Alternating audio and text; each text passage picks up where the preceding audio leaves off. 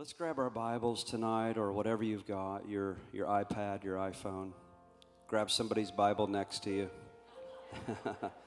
Let's go to the book of Isaiah, chapter 9. I don't know how long I'll go tonight. Who knows? I mean, maybe I'll really, really go for it. Did you notice that Cody's finally done? Come on. Love you, Cody. And Cody and Sandra and our whole team. I mean, we're just, we're really blessed. We're really, really blessed. And blessed. Thank you, guys. And, thank you for going the distance tonight. I, really, I, I'm kind of in that place where I could have just worshiped this whole night.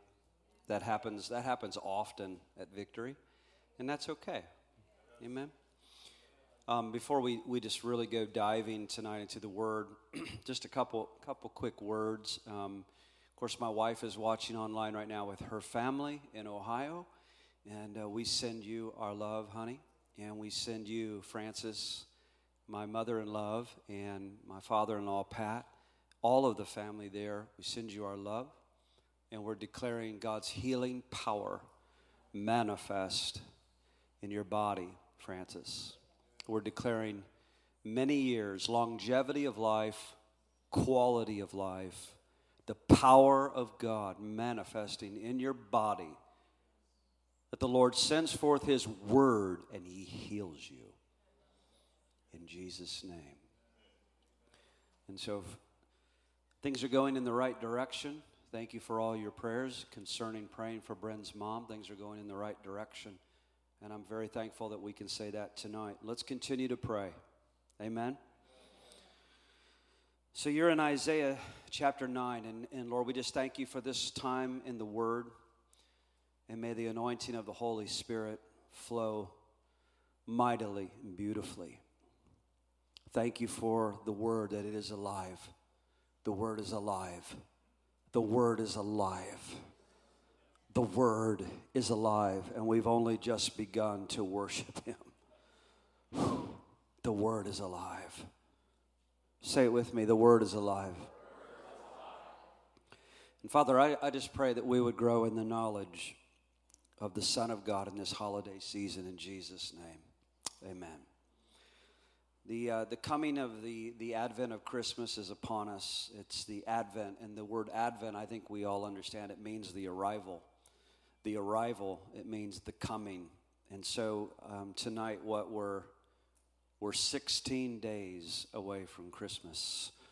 Isn't that awesome? 16 days, and um, this is just the most glorious time of year to worship, and and to worship the Father sending His only begotten Son to the earth to become a man, a child, to become a child to become a man, to become the ultimate sacrifice of the living God as the Lamb of God. And not only that, but we, we also remember when we think about Advent, again, it means coming.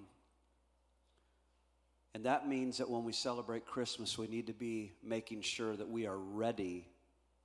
We are ready and we are prepared and looking for the coming of the Lord. So when I say, Are you ready for Christmas? I'm not talking about gifts under the tree. When I say, Are you ready for Christmas? That means, Are you ready for the coming of the Lord? Come on, church. Are you ready for the coming of the Lord? Because he's coming. Isaiah chapter 6, verse 6 and 7 this prophecy concerning Jesus, this is amazing. This prophecy was made by Isaiah as the Holy Spirit moved upon him 730 years before Jesus' miracle birth. Think about that. Just let that sink in for a moment. Isaiah 9. 730 years before Jesus' miracle birth, for unto us a child is born, unto us a son is given, and the government will be upon his shoulders, and his name will be called Wonderful Counselor, Mighty God, Everlasting Father, Prince of Peace. And of the increase of his government and peace there will be no end upon the throne of David and over his kingdom to order it and establish it with judgment and justice from that time forward, even forever. The zeal of the Lord of hosts will perform it. And everybody said, Amen. Well, that's all I've got. That's my message for tonight. Let's pray. Isaiah chapter 7. Isaiah chapter 7 and verse 14. Let's read that together. And I want you to take some notes tonight because I do think that I'm going to actually say some things that are very inspired of the Holy Ghost tonight. Isaiah chapter 7 and verse 14, it says, Therefore the Lord himself will give you a sign. Behold, the virgin shall conceive and bear a son. The virgin shall conceive and bear a son and shall call his name Emmanuel. Let's just pause for a moment and say, what a wild prophecy. We, I mean, really. I mean, sometimes we just get so acquainted with this that we forget the wonder of it. We forget the wow, the wow of this. What, what did we just read? A virgin shall conceive and bear a son. This is a wild prophecy. Can you imagine hearing that and then having the Lord tell you to proclaim that and prophesy it? No, really, really. Can you imagine? Isaiah heard the Holy Ghost. Can you imagine receiving that level of a word and then the Lord saying, Now I want you to decree that word? It makes no sense to the natural mind, does it? It completely defies natural reason, it defies logic. A prophetic word like that defies all natural reason, defies all natural logic. It defies the natural mind. And yet he said there's going to be a virgin that gives birth to the Son of God. In John chapter 1, the Gospel of John, in verses 1 through 5, I want you to look at it. Jesus is called the eternal Word. In the beginning was the Word and the Word was with God, and the Word was God. Say that with me. And the Word was God. Say it again. And the Word was God. He was in the beginning with God. All things were made through him, and without him nothing was made that was made, and in him was life. And the life was the light of men. And the light shines in the darkness, and the darkness did not comprehend it. And down in verse 14, it says, The Word became flesh and dwelt among us, and we beheld his glory, the glory as of the only begotten of the Father, full of grace and truth. The Word is God. In the beginning was the Word. The Word was with God, and the Word was God. And this word became flesh and dwelt among us. The word had to become flesh. And that's an amazing, powerful, extraordinary revelation that we're still trying to grasp hold of right now. That the Word of God, the Son of God, He was the Son of God beyond the foundations of the world. And yet He had to come and be incarnate, which incarnate means he had to become flesh, he had to become human.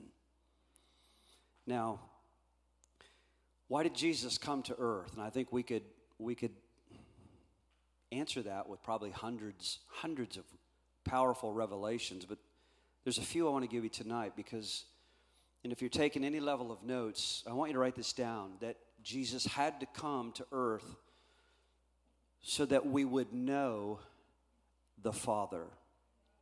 He had to come to earth so that we, we would know the Father, and He had to come to earth so that we would know the Father's love for us. Jesus came to reveal the Father. Say it with me Jesus came to reveal the Father.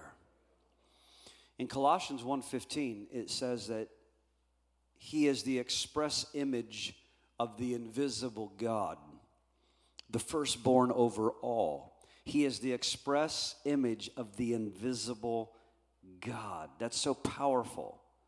And we know that Emmanuel means what? It means God with us. Amen. with us. It means that God is in the midst of us. God is not only in the midst of us, but God is also in us. He's in you. He's in you. Of course, this, this is not original with me. I've quoted this to you probably many times. But at Bethlehem, he became God with us.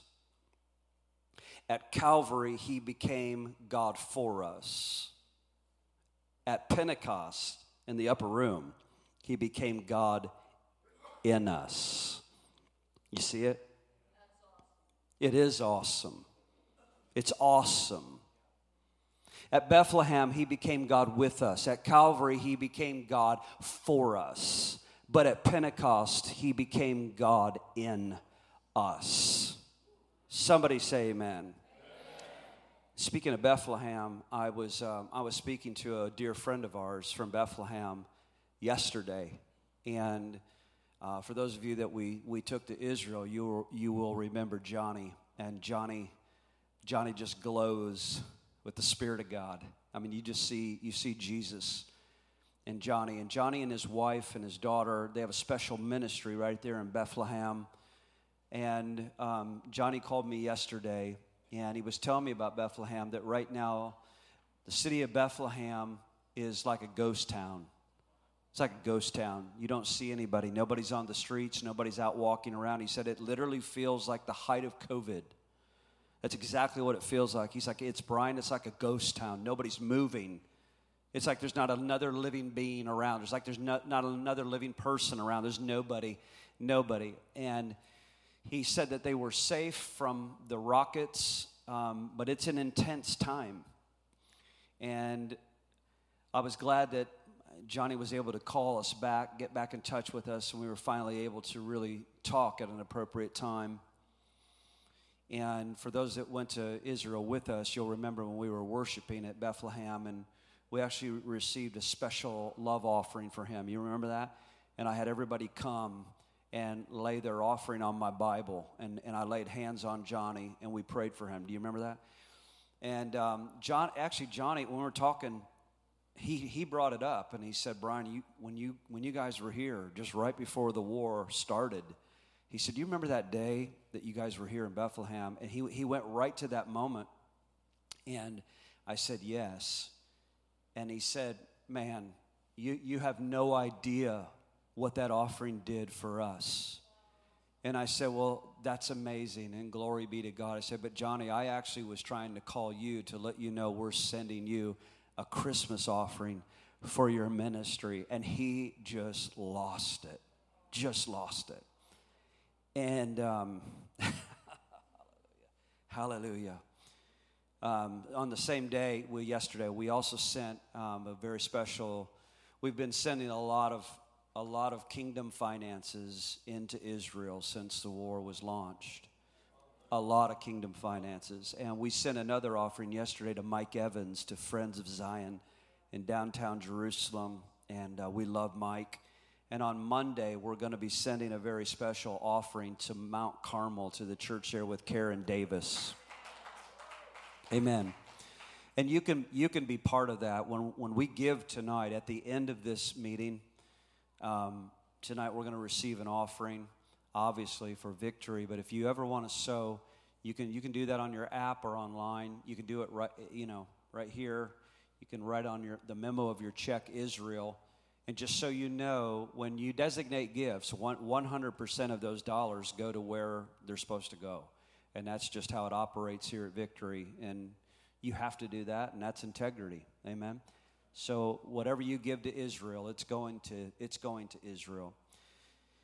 And so at Bethlehem, he became God with us, and at Calvary, he became God for us. At Pentecost, he became God in us. And so the Advent is the arrival of Jesus. And this is what I want to establish tonight.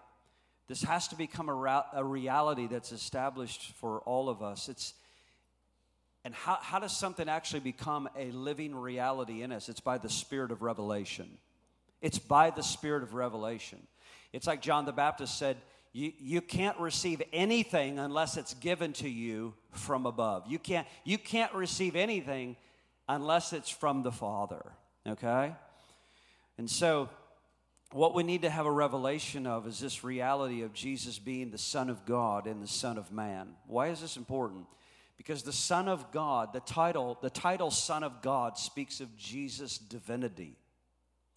But the title Son of Man speaks of Jesus' humanity.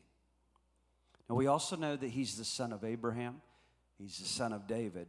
But when you say the Son of God, we're speaking of the divinity of God. When we say he's the Son of Man, we're speaking of the humanity of God.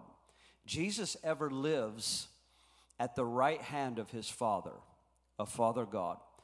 Let's look at the Bible for that. That's Romans chapter 8, verse 34. And it says, Christ Jesus is the one who died more than that, who was raised, who is at the right hand of God, who indeed is interceding for us. Say amen. That's awesome. So, in his divinity and in his humanity, you've got to see this. Meaning, forever, Jesus will eternally be God, but he will also eternally be the God man forever. There, there is a man, there, there is a literal man, the human man, the God man who is Christ Jesus, the Son of the living God, at the right hand of God, at the glory of God, right now interceding on our behalf. I want to ask you a question. Why is this important?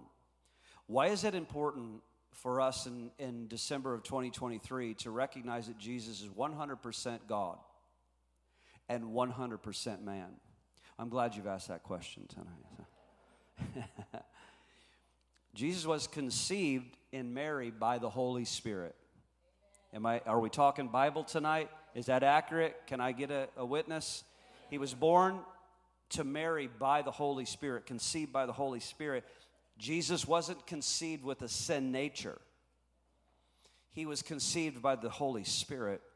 He was the perfect man in his flesh. That's amazing for 33 years, 33 and a half years, walking the earth. He was the living, breathing house of God, the Bethel. Bethel means what? House of God. He was, he was the perfect house of God where the angels of God ascended and descended from the mobile, moving tabernacle of God. Angels ascended and descended. He, he lived under the open heaven. The heavens were ripped open. The Holy Spirit descended upon him in the Jordan River. The Father spoke, This is my Son, and whom I am well pleased. This is my beloved Son. This is the Son that I love. Beloved means this is the Son that I love. This is the Son that I love. And the Spirit of God rested on him, and it never came off of him. Come on. Can I get a witness? He was the perfect man. He was the sinless Lamb of God. And when John saw him, man, I feel like I got to jump off of the stool for a second. When John saw him, he said, Behold the Lamb of God who takes away the sin of the world. John recognized the destiny of Jesus. God, God revealed to John by the Spirit, this is the destiny of Jesus. He's the Lamb of God who takes away the sin of the world. It's awesome. And he came to receive our punishment. And our punishment, it was, it was due to us. Brian's punishment and judgment for my sins were upon Jesus, just as yours were. Amen. That's beautiful. In Psalm 49, you can put this in your notes, and I just want to hit it. It tells us that no man could fulfill this. And so God had to incarnate himself.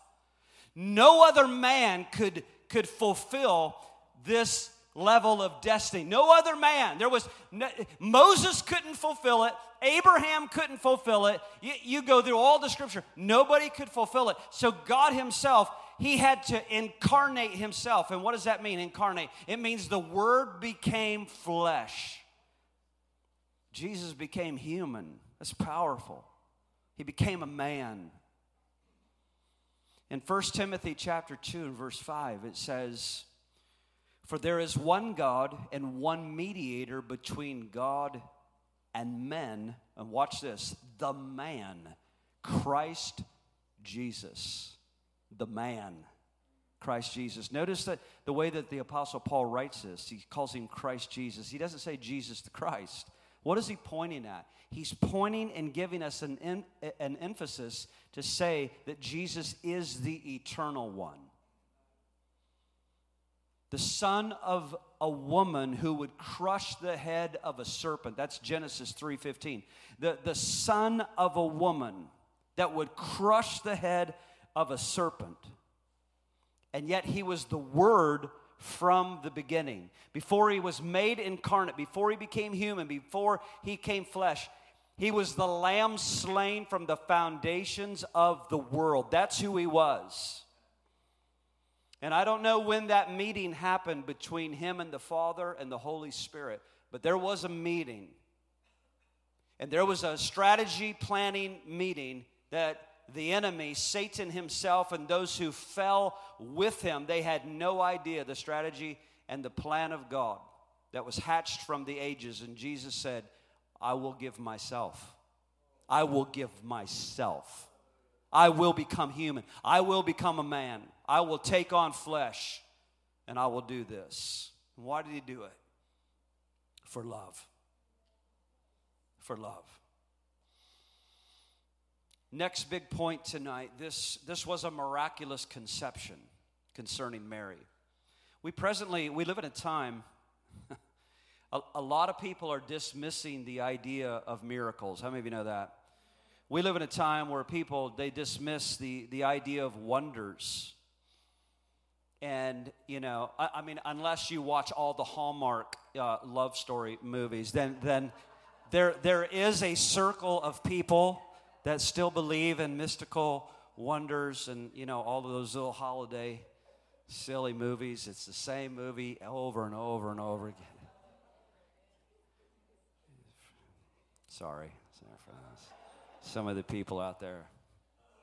I'm kidding. I'm, but we live in a time where the idea of miracles, people just flush it down the toilet. The idea of wonders, really? I mean, wonders? And yet, all the while, while I say that, it's amazing that this generation is caught up in the demonic phenomena. They're not only caught up in the demonic phenomenon, they're caught up in the alien phenomenon. Can I tell you that Satan is an alien? Can I tell you that Satan is an alien?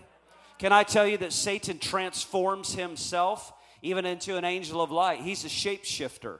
He's a shapeshifter. He can transform. He can transform himself. These demonic spirits can transform. They're aliens. Are you hearing me? He's a deceiver. And there's a, there's a great deception that's about to even be hatched on the world through this.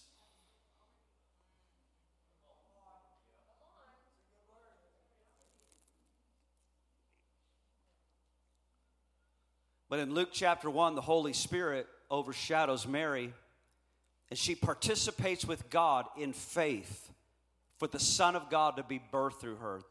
That, that's amazing. She, she basically says, I'm available. When Gabriel speaks to her, it's like she just says, haha, I don't know how this is going to be, but I'm available for the Lord to do whatever He wants to do through me. I'm the one who's available. I believe the word of the Lord. I've said this to you before, and this is a powerful thought.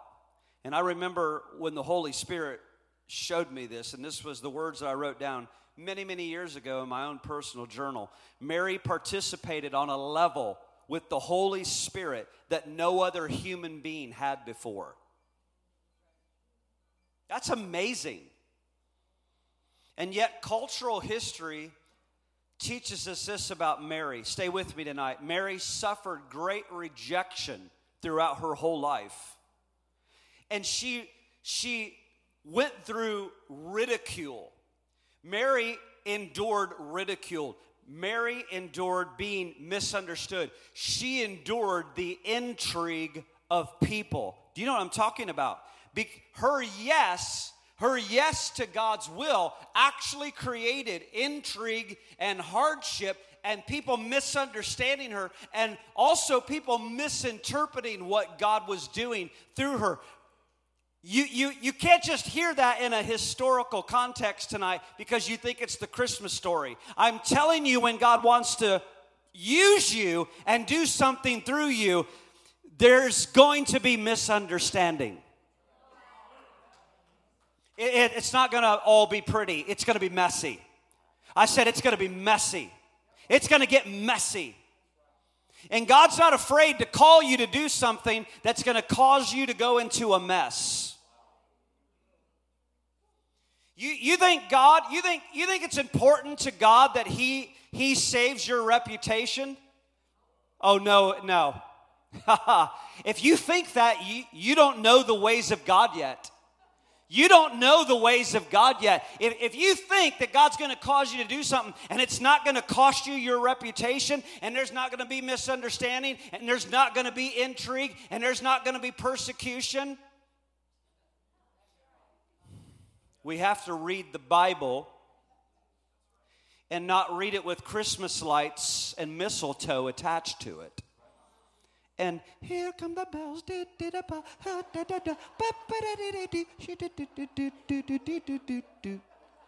That's just not how it goes. No. No, if, if, I, if I threw the mic to Mary tonight after I did to Renee, Mary, Mary would say, Oh, yeah, it was, it was intense. My whole life was intense. My whole life was intense. But my whole life was immensely, immeasurably blessed. What if God had chosen you? Luke chapter 1, and I'm going to read this out of the Passion Translation tonight. I'm having a hard time staying seated. And I'm at 100% health, by the way. 100%. Praise God. Praise God. I, don't know why my nose started dripping there for a second, but I, I, I really am. I'm at 100% health. Luke chapter 1, I'm reading in verse 26. I'm actually going to read this out of the Passion Translation. During the sixth month of Elizabeth's pregnancy, the, the angel Gabriel was sent from God's presence to an unmarried girl named Mary living in Nazareth, a village in Galilee. And I've been to Nazareth, and I love Nazareth. There's no place like it. I could sit in the mountains there all day long. She was engaged to a man named Joseph and a true descendant of King David. Gabriel appeared to her, wow, and said, Grace to you, young woman, for the Lord is with you, and so you are anointed with great favor. Mary was deeply troubled, troubled over the words of the angel and bewildered over what this may mean for her. I guess so. I guess so. But the angel reassured her, saying, do not yield to your fear. Man, do not yield to your fear, Mary, for the Lord has found delight in you and has chosen to surprise you with a wonderful gift. You will become pregnant with a baby boy, and you're to name him Jesus. He will be supreme. He will be known as the Son of the Highest, and the Lord God will enthrone him as king of his ancestor David's throne. He will reign as king of Israel forever, and his reign will have no limit. That means it's going to be an eternal reign. And I, want to tell you, folks, that eternal reign is coming very soon. And that is why there's a Maranatha burning in our spirit right now. Come, Lord Jesus. Mary said, How could this happen? I'm still a virgin. Gabriel said, The Spirit of holiness will fall upon you. Ooh. And the Almighty God will spread his shadow of power over you in a cloud of glory. This is why the child born to you will be holy, and he will be called the Son of God. And what's more, your aged Aunt Elizabeth has also become pregnant with a son. Of course, we know who was that. That was John the Baptist. Elizabeth was pregnant with John the Baptist, right? The barren one, who's at Elizabeth, she's now in her sixth month. Not one promise from God is empty of power, for nothing is impossible with God. And when Mary responded, then Mary responded, saying, This is amazing. yes, it is. I will be the mother for the Lord. And as a servant, watch this, I, I accept whatever he has for me. May everything you have told me come to pass. And the angel left her. Look at verse 37 one more time. Not one promise from God is empty of power, for nothing is impossible with God. Now let's just go back to the front of this train, to the front of this message. Isaiah prophesied 730 years before Jesus would come through a virgin.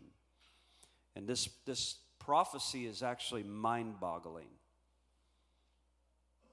One of the great pillars of Christianity is this the fact that a virgin divinely conceived. It's called, we, we know, the divine conception.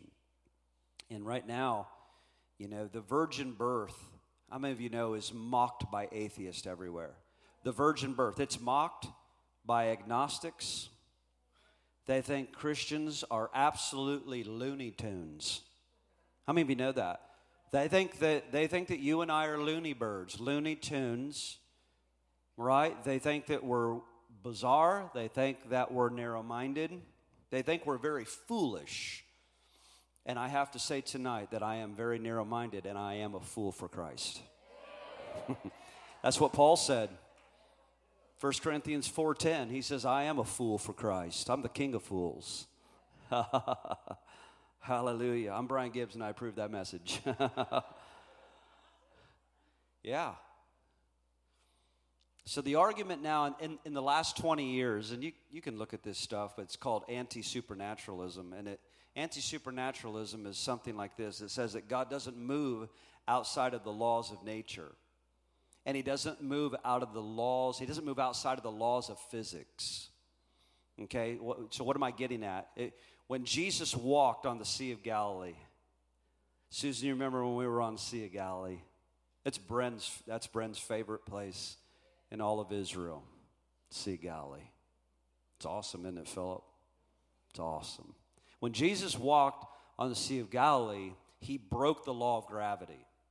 That's what we're talking about when Jesus spoke or touched a leper, and, and that leprous skin became regenerated suddenly. That skin, suddenly, it was riddled with death in it, and you see? Miracle power. Miracle power. And and this generation mocks that. They think we're they think we're funny in this era of science and big brains. How many know we got big brains out there? Yeah, I, it's funny. Like I, I, I, watch, I watch people, you know, fawn over Elon Musk. You know, he's one of the. Uh, uh is he the richest guy in the world right now, or is it? Is that who it is? Uh, he's he's one of them. He's he's one of the big the big rollers.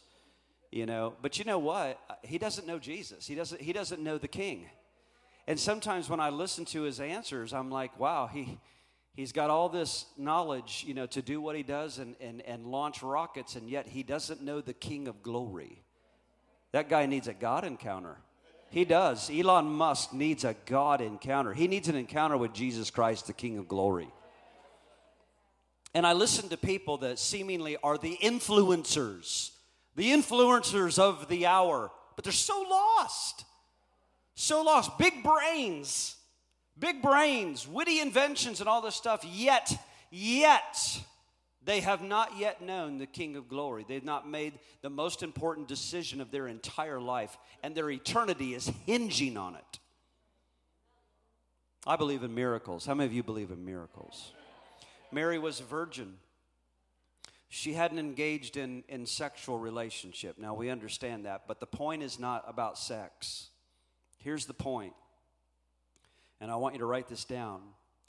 There was nothing in the natural that Mary could have done to make this miracle become a reality. I want to say this again. There was nothing in the natural that Mary could have done to cause this miracle to become a reality. But God. That's right. We got some preachers in the house tonight. But God. But God.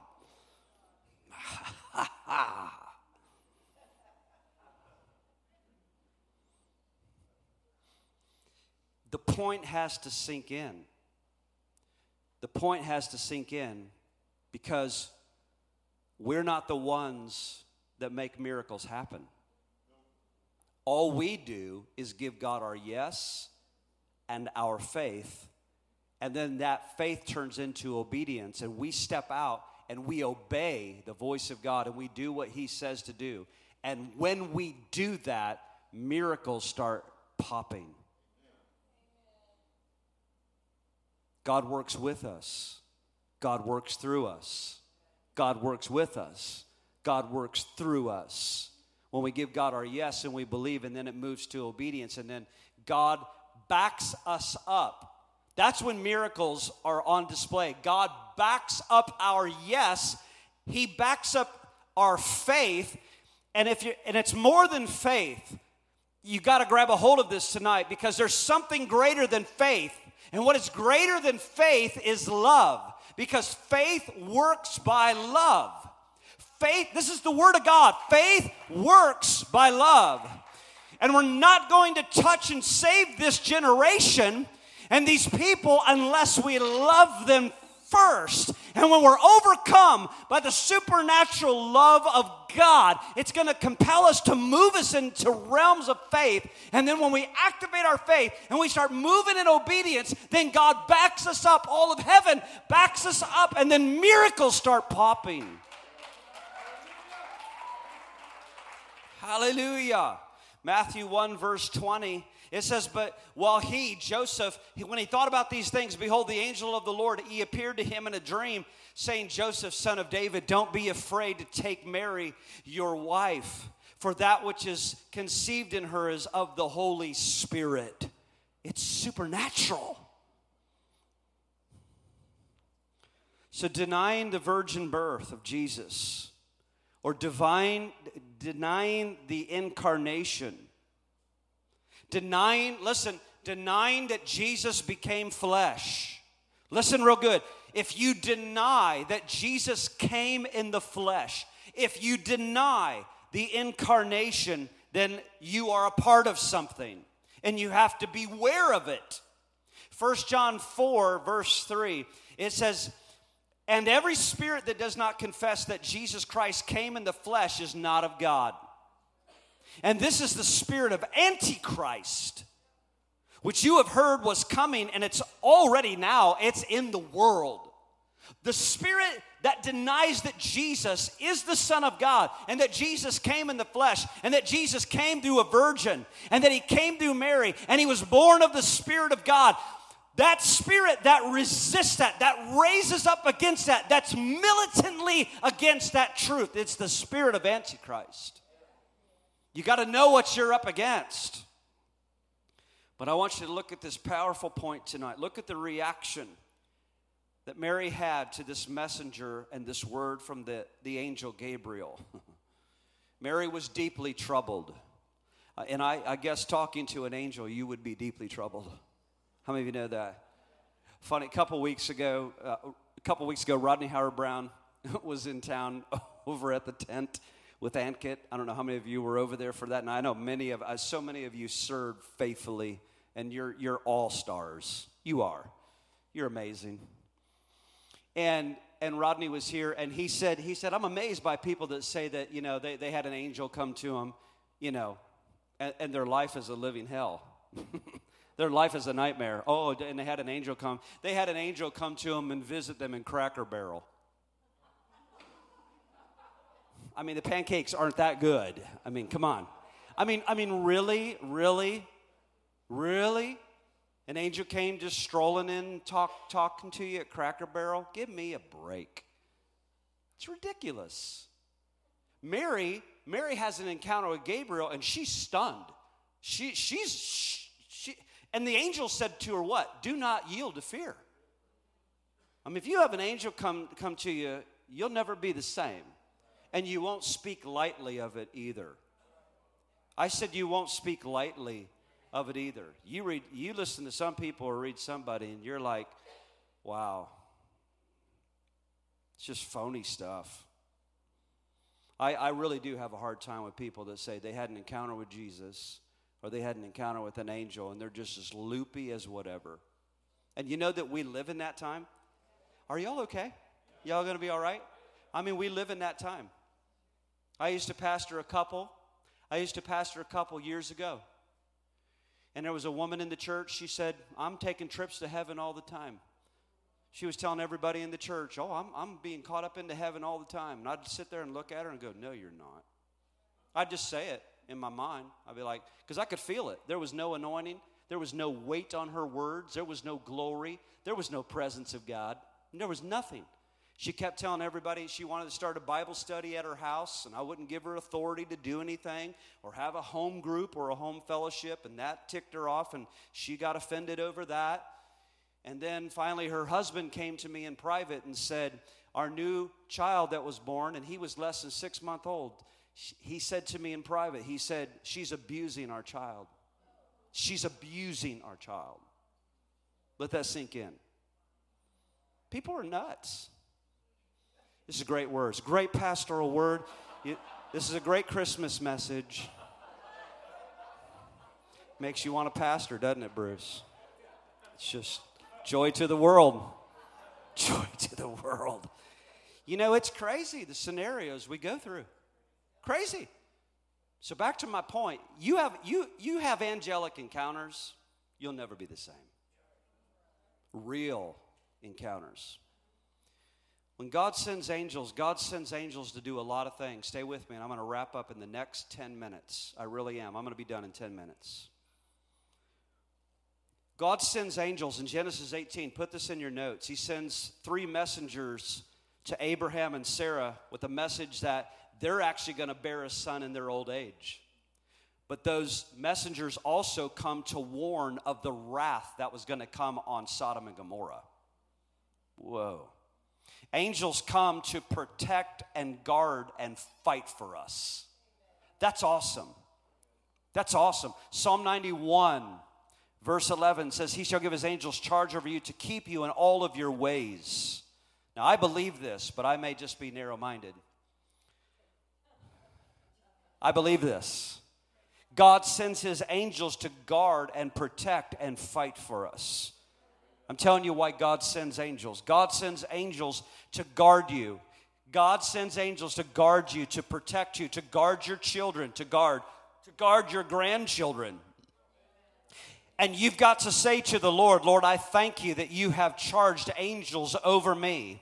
And Father, I thank you that you commission angel armies all around me. Father, I thank you that you commission angel armies to the city of Sarasota. I thank you that we're under an open heaven. I thank you that we're under an, ho- an open heaven. The heavens are not closed, the heavens are not brass, the heavens are open, and angels are descending and ascending upon Sarasota and you're expanding the territory of the kingdom of God, of God. God is sending angels, listen, to guard and protect not only individuals, but I'm telling you right now, I'm prophesying by the Spirit of God that God is sending angels to create cities to become cities of refuge during the years that are coming and the years of leanness and even the years of famine, God is going to cause cities to become cities of refuge because there's going to be legions of warring angels that have been dispatched and prepared for this time. And I believe Sarasota is one of those cities.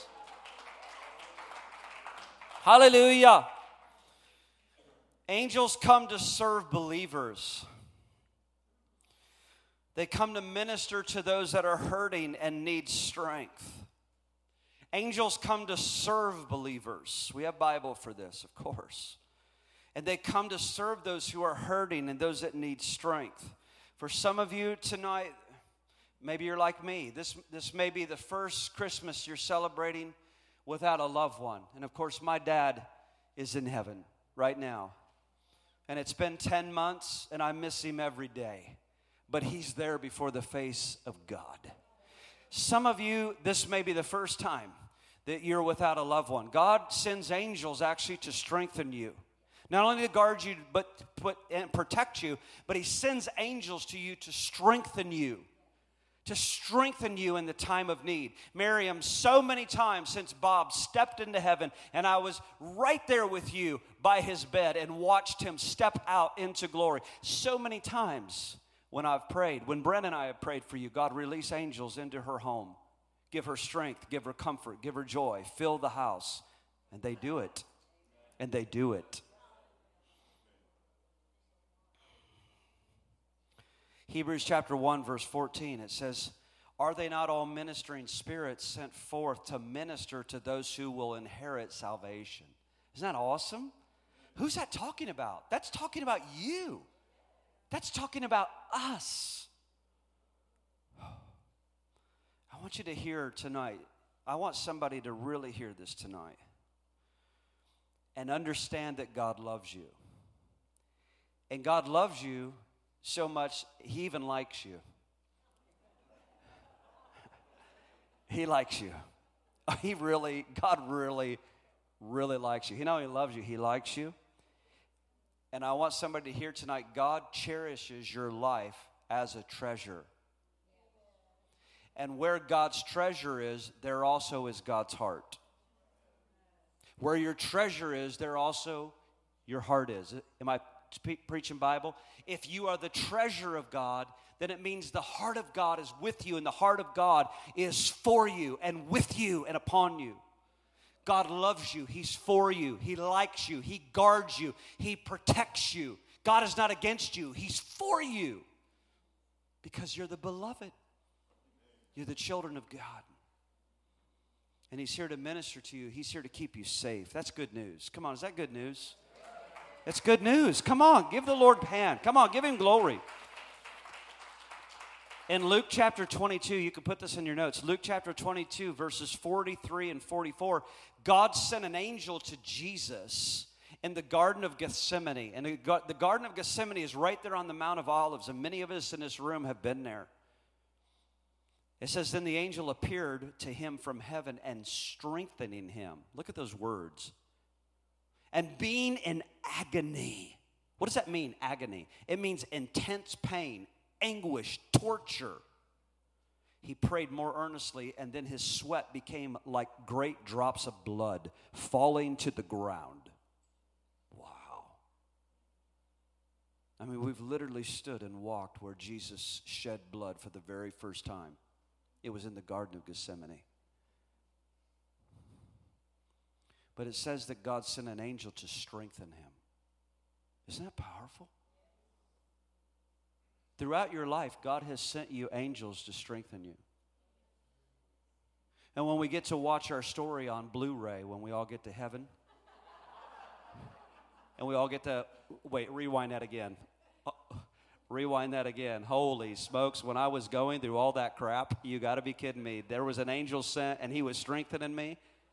Oh my gosh. Y'all okay? I said crap. It's a Christmas message. Crap in the Greek is the word skubalon. No, it is. No, it is. We're going to go deep tonight. The Apostle Paul said, I consider my life as skubalon. It's a Greek word for doo doo. it's a powerful Christmas message, isn't it? it's amazing. We're, we're going to realize that when we were going through crap and when we were going through intense warfare, God literally sent angels and strengthened us. I believe I, I, can remember Bruce, Mary, I can, I can remember the three of us being in Sarasota Memorial together, and right before your surgery, and praying for you and feeling the presence of angels in that room. I, st- I, st- I remember it like sitting here right now. God sends his angels and he strengthens us. Wow. God sends angels to actually execute judgment. This is, this is frightening stuff. You know, it's actually, it's actually frightening to me to think that God sends angels to release judgments into the earth. In the book of Revelation, this is seen the most. God sends angels to actually blow trumpets, and bowls, are, bowls begin to get poured out, and judgments and wrath are released into the earth. God sends angels to release judgments. You can see this in the New Testament too. Zechariah. How many remember Zechariah? Who was he? He was the father of John the Baptist. Remember when he didn't believe the word of the Lord? What happened? He was struck dumb. He couldn't speak. His, his mouth wouldn't work. His tongue cleaved to the top of his mouth. He went mute he went mute. And that's what happens when you don't believe the word of the Lord. When you don't believe, what happens is you go mute. When you don't believe, you don't have the word of the Lord in your mouth. When you don't believe, you can't move in faith. When you don't believe, you can't speak faith. You can't activate your faith. And an angel brought a judgment to Zechariah, and he says, You will be quiet. Because if I just let you keep talking, you'd screw up God's purpose and will.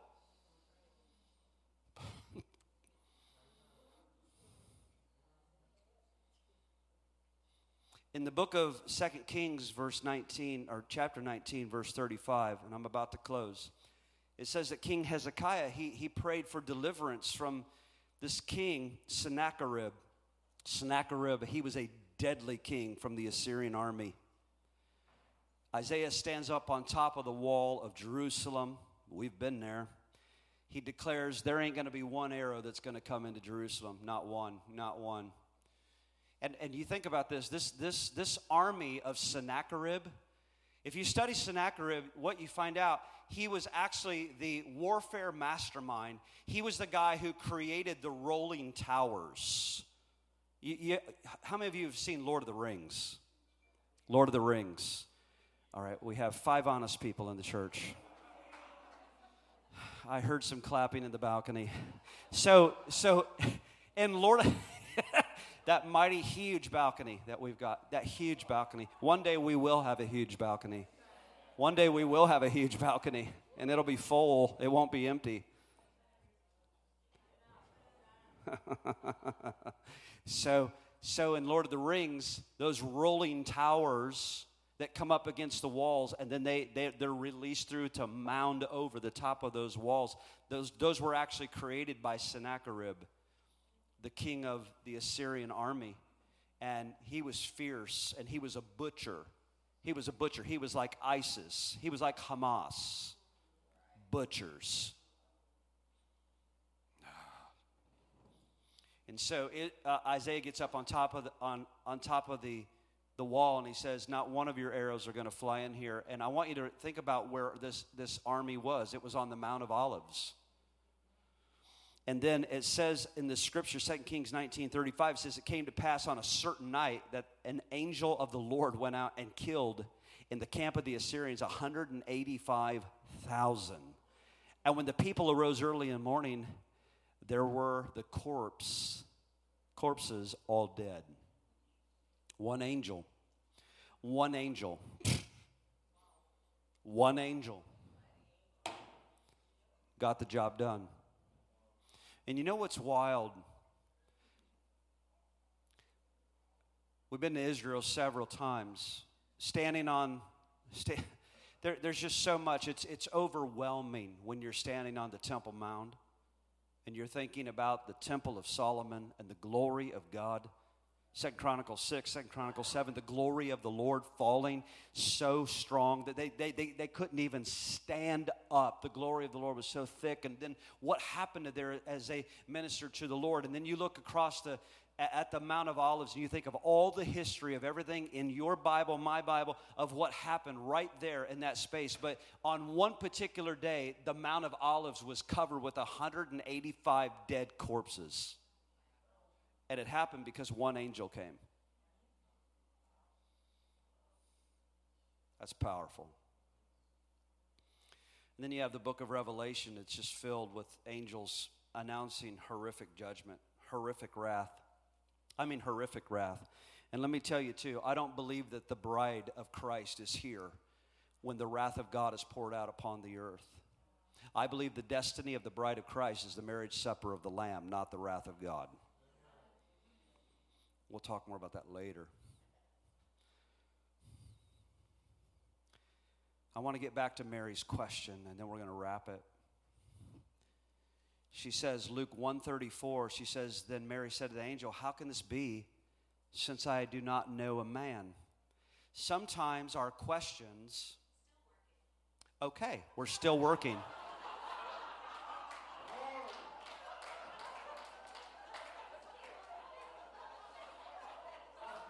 I said I would be done in 10 minutes. And so, so she says, he's still working. No, I'm kidding. kidding. Cody, come up here and lead us in another song. I'm kidding. I don't know what just happened, but that was funny. Still working. That's right. I'm still working, and I'm going to get this done. We're going to give birth to this message tonight. At least we don't have a hair dryer going off in the back of the, the sanctuary this week. And actually, I, that, I'm, I'm telling a joke. I did find out what that was, that it was a vacuum sweeper that went off in here last week. Mary's question is different. Sometimes we have questions of disbelief or we have questions of doubt, but Mary's question is different. She's actually saying, How is this going to materialize? And I wanted to use that word tonight because it just, it just puts it in a different sync and it helps us how is this going to materialize? I hear, I hear what you're saying, Gabriel. Oh my gosh, I'm in fear. I'm totally overwhelmed. I'm, wow. But how is this going to materialize? I'm a virgin. Lord, show me. How is this going to happen? I'm here to serve you. How is this going to happen? I'm available. But tell me how this is going to happen. And the angel tells her in verse 35 the answer. The Holy Spirit's going to come upon you. The power of the highest is going to overshadow you. Therefore, also the Holy One to be born in you is going to be called the Son of God. And Elizabeth is also conceived in her old age. She's in her sixth month. For with God, nothing is impossible. And when I, when I read with, with God, nothing is impossible, it's like God is just showing off and He's saying, I'm all powerful. I'm all powerful. My purposes will prevail. I'll do what I please. God's saying, I will do as I please. This is how I'm doing things. I'm the one who's in charge. I can do this. I can do this. Are you hearing this? Man, may your faith be set on fire. We're not just romanticizing the Christmas story in Scripture. Let your faith be set on fire. God's saying, I can do this. And I've got ways, I've got ways you've never even thought of. I can move on you in ways you never dreamed. I can provide for you a million plus ways that you've never even dreamed of or thought about. I sent ravens to a prophet to provide for him. I can, I can show you things and show up in such a way, it'll shock you.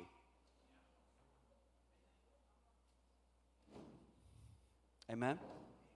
And then Mary says, Behold, the maidservant of the Lord, let it be to me according to your word and the angel departed.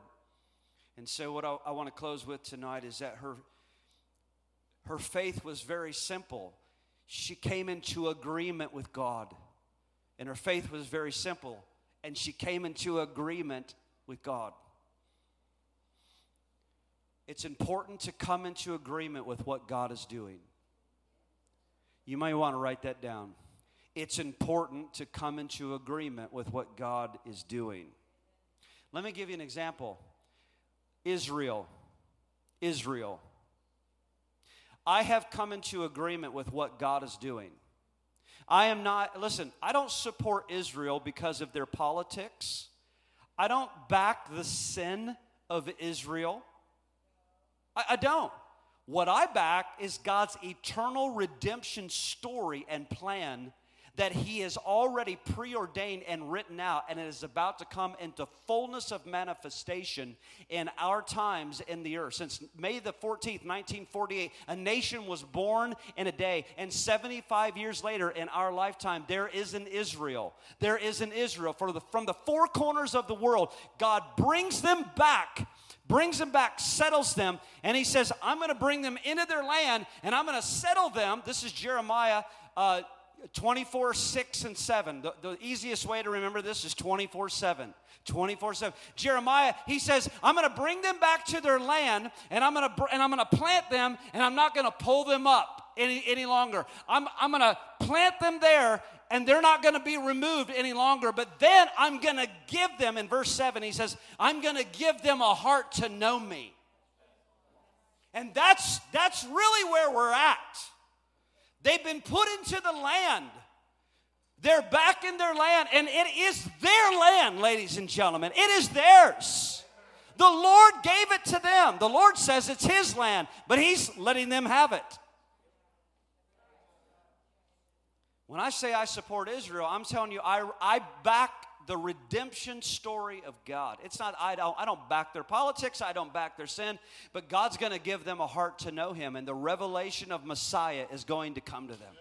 The revelation, the revelation, the revelation of Messiah is going to come to them.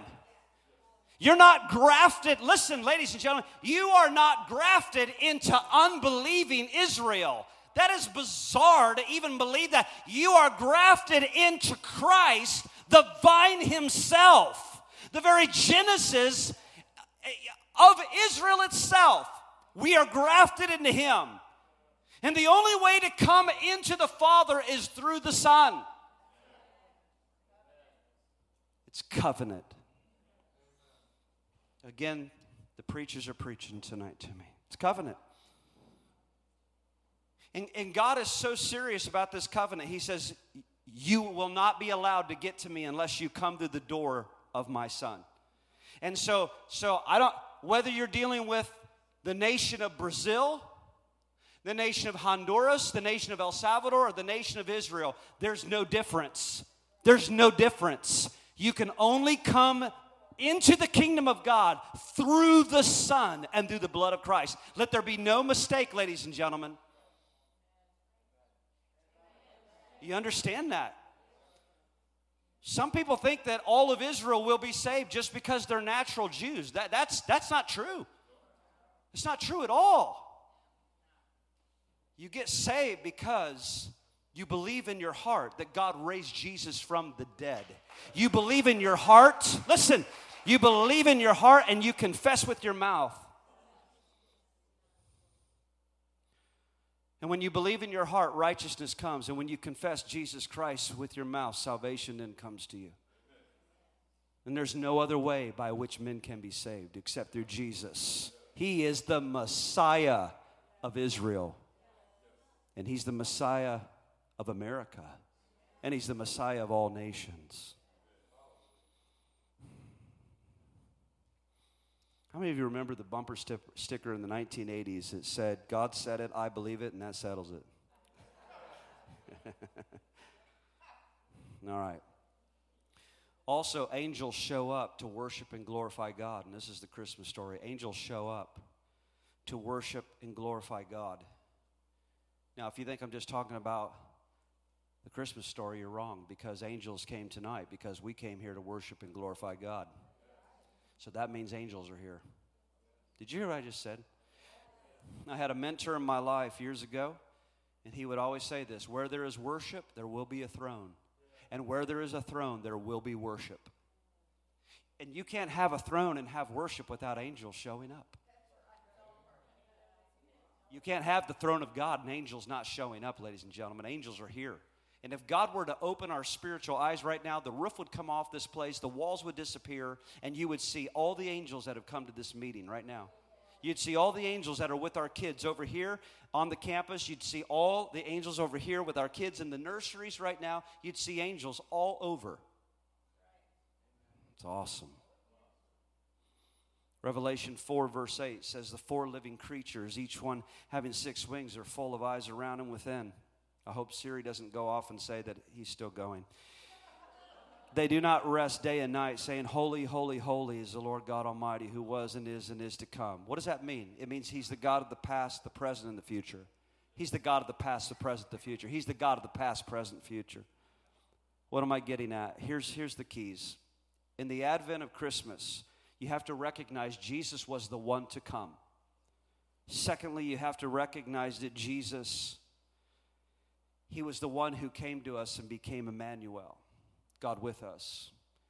And then you have to see that Jesus is still the one that is yet coming again. He's coming back again. This Christmas, I want to ask you something. Are you ready for the coming of Jesus? Are you ready? Are you ready for the coming of Jesus?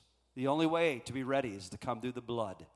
The only way is to confess Him as Christ and Lord and King and Savior. He's coming. And this is where I want to close. Mark chapter 31. Go there with me, and then we're, we're wrapping. Not, not wrapping.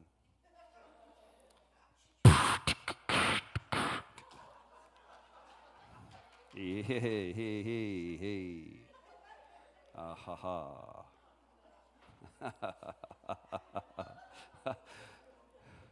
I'm not a rapper. not a rapper.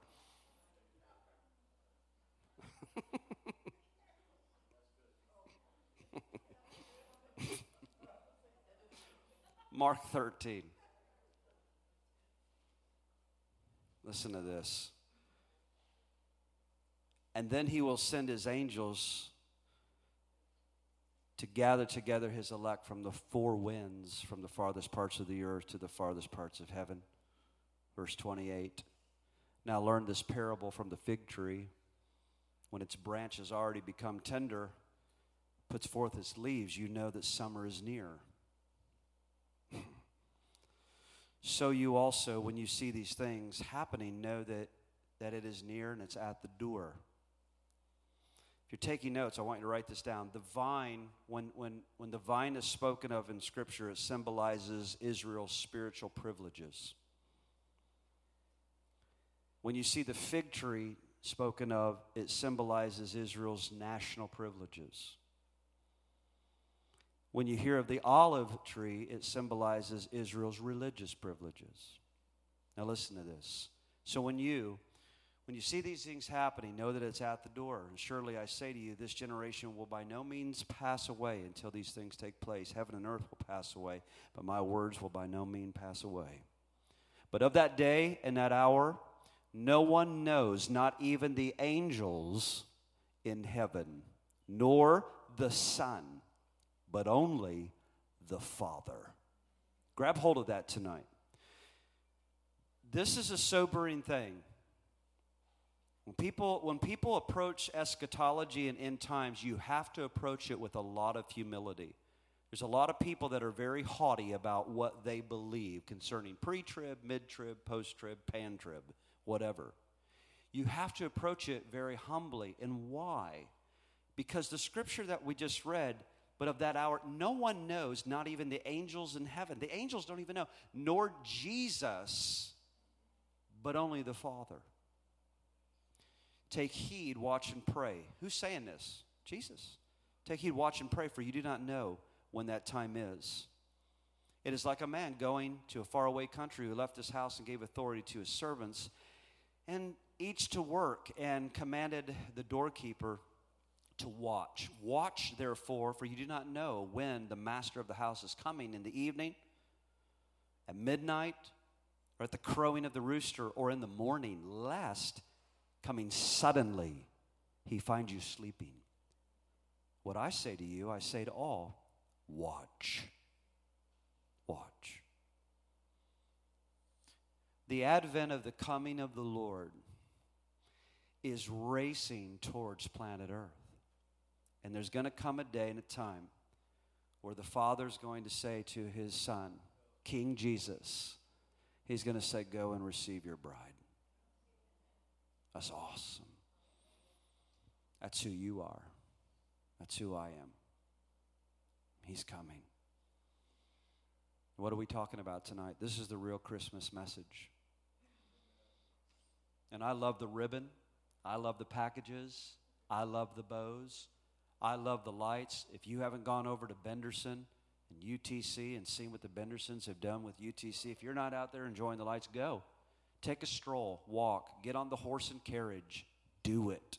It's magnificent. But when it's all, it's fun. But when it's all said and done, the Advent is about the coming of Jesus. Folks, his return has never been closer. There's often times where Josiah and I are getting ready to film The Torch. We get in there, we pray together.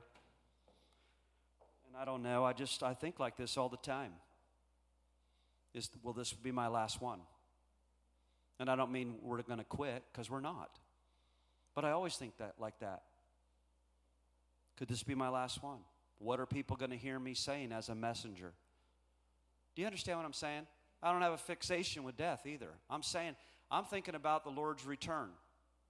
I live I live like this. What are we preaching? What are we doing? What are we saying? He's coming. He's coming. There's a Maranatha cry that's on fire in my spirit. It's in your spirit.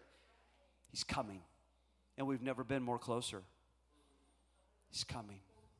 Are you ready? Are you ready? If you're in doubt that you're ready and you want to be if you want to be ready tonight and if you're in doubt, lift your hand. We want to pray for you. If you're if you're in doubt and you're like I don't know. I don't know if I'm right with God. I don't know. You can lift your hand right now with every eye open, everybody looking around. Jesus said, If you'll confess me before men, I will confess you before my angels and my Father in heaven. And this is the time to get right with God. And those of you watching, I have no way, I have no way of knowing who's watching, who's listening. I have no way of knowing. But if that's you, tonight is the night to give your life to Christ. He loves you. He loves you. Amen. Take a hand. Father, thank you for your word. Thank you for the heavenly host that surrounds us now. Holy Spirit, prepare us for the bridegroom's epic return. Holy Spirit, thank you and prepare us for the bridegroom's epic return. Make us blameless at his coming. Clean us Make us without spot, without wrinkle, holy unto the Lord. In Jesus' name. Amen. Can we give God praise in the house tonight? Come on.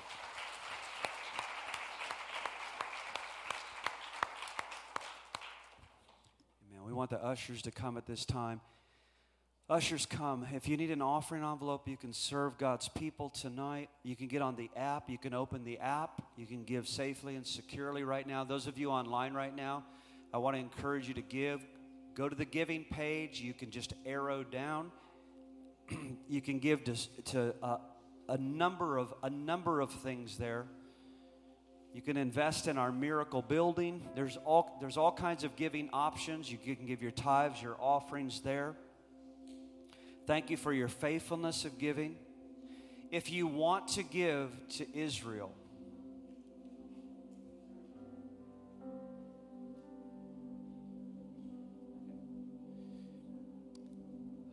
Hallelujah.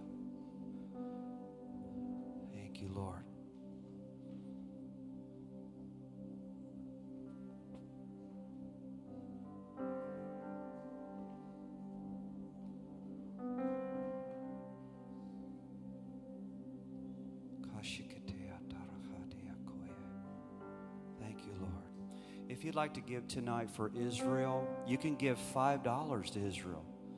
You can give $10 to Israel. You can give $1,000 for Israel. Every dollar that you give towards Israel will go to Israel. I promise you that. and we have integrity in our financial department at this church. And we don't play around with that. We take it very serious, very serious. So we want to honor God tonight. If you want to give towards Israel, you can do that tonight. Like I said, we're going to be sending some more offerings in the coming days for ministries in Israel. And boy, it's important, guys, that we stand with Israel right now. Amen.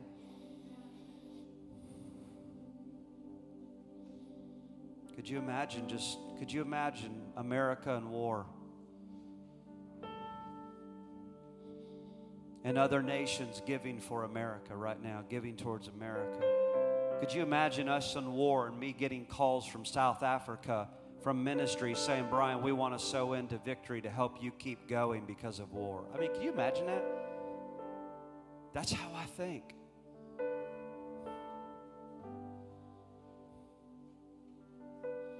Amen. Let's give generously. Lord, we just thank you.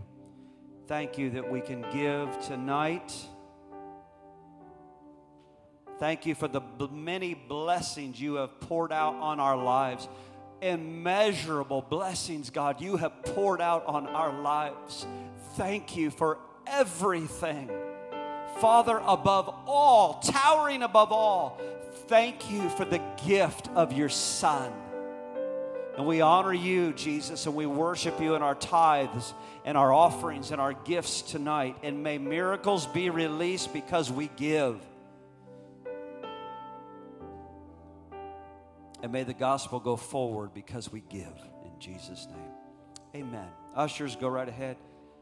Let's serve the people. Hallelujah.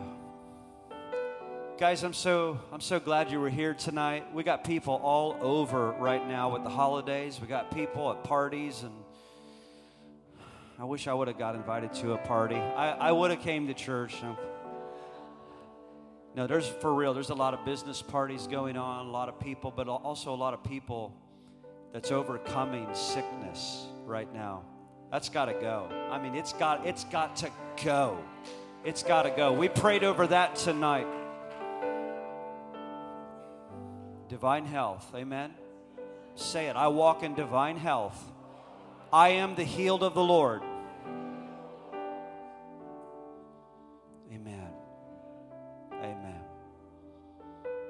We're going to open up the altars tonight for prayer. If you desire, if you desire prayer, we're ready to pray for you tonight. We want to minister to you, and those of you that are that are ready for that can come. Let's all stand. It's nine o'clock. You guys want to worship another couple hours? Cody, are you ready? I don't think Cody's ready. yeah, I think he is. Father, thank you again for this night. And may the people of God have a miracle week and a miracle Christmas.